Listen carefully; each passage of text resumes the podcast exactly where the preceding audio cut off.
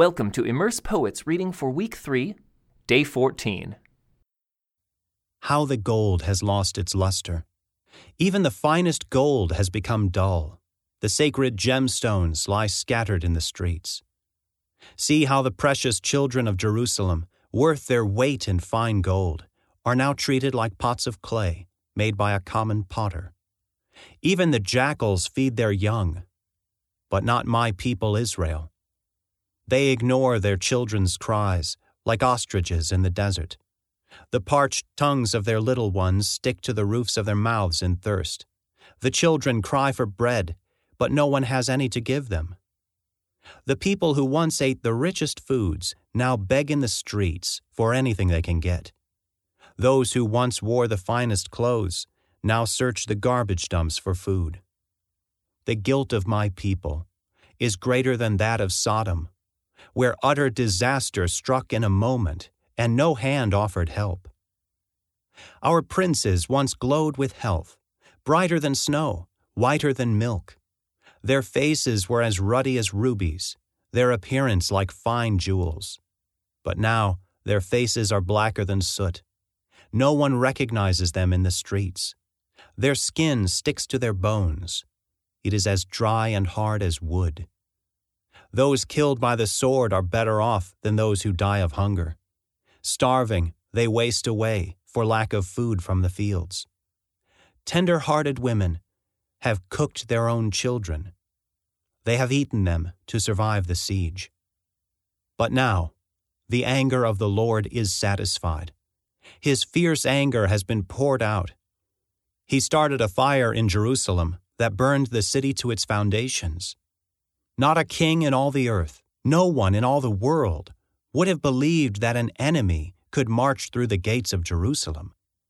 Yet it happened because of the sins of her prophets and the sins of her priests, who defiled the city by shedding innocent blood. They wandered blindly through the streets, so defiled by blood that no one dared touch them. Get away, the people shouted at them. You're defiled. Don't touch us. So they fled to distant lands and wandered among foreign nations, but none would let them stay. The Lord Himself has scattered them, and He no longer helps them. People show no respect for the priests and no longer honor the leaders. We look in vain for our allies to come and save us, but we were looking to nations that could not help us. We couldn't go into the streets without danger to our lives. Our end was near, our days were numbered. We were doomed. Our enemies were swifter than eagles in flight. If we fled to the mountains, they found us. If we hid in the wilderness, they were waiting for us there. Our King, the Lord's anointed, the very life of our nation, was caught in their snares. We had thought that his shadow would protect us against any nation on earth. Are you rejoicing in the land of Uz, O people of Edom? But you too must drink from the cup of the Lord's anger. You too will be stripped naked in your drunkenness. O beautiful Jerusalem, your punishment will end. You will soon return from exile. But Edom, your punishment is just beginning. Soon your many sins will be exposed. Lord, remember what has happened to us. See how we have been disgraced. Our inheritance has been turned over to strangers, our homes to foreigners. We are orphaned and fatherless. Our mothers are widowed.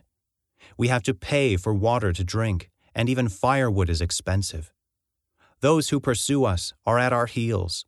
We are exhausted, but are given no rest. We submitted to Egypt and Assyria to get enough food to survive. Our ancestors sinned, but they have died, and we are suffering the punishment they deserved. Slaves have now become our masters. There is no one left to rescue us. We hunt for food at the risk of our lives, for violence rules the countryside. The famine has blackened our skin as though baked in an oven. Our enemies rape the women in Jerusalem and the young girls in all the towns of Judah. Our princes are being hanged by their thumbs, and our elders are treated with contempt. Young men are led away to work at millstones, and boys stagger under heavy loads of wood. The elders no longer sit in the city gates. The young men no longer dance and sing. Joy has left our hearts. Our dancing has turned to mourning. The garlands have fallen from our heads. Weep for us, because we have sinned. Our hearts are sick and weary, and our eyes grow dim with tears. For Jerusalem is empty and desolate, a place haunted by jackals. But Lord, you remain the same forever. Your throne continues from generation to generation. Why do you continue to forget us? Why have you abandoned us for so long? Restore us, O Lord, and bring us back to you again. Give us back the joys we once had. Or have you utterly rejected us? Are you angry with us still? This concludes today's Immerse Reading Experience. Thank you for joining us.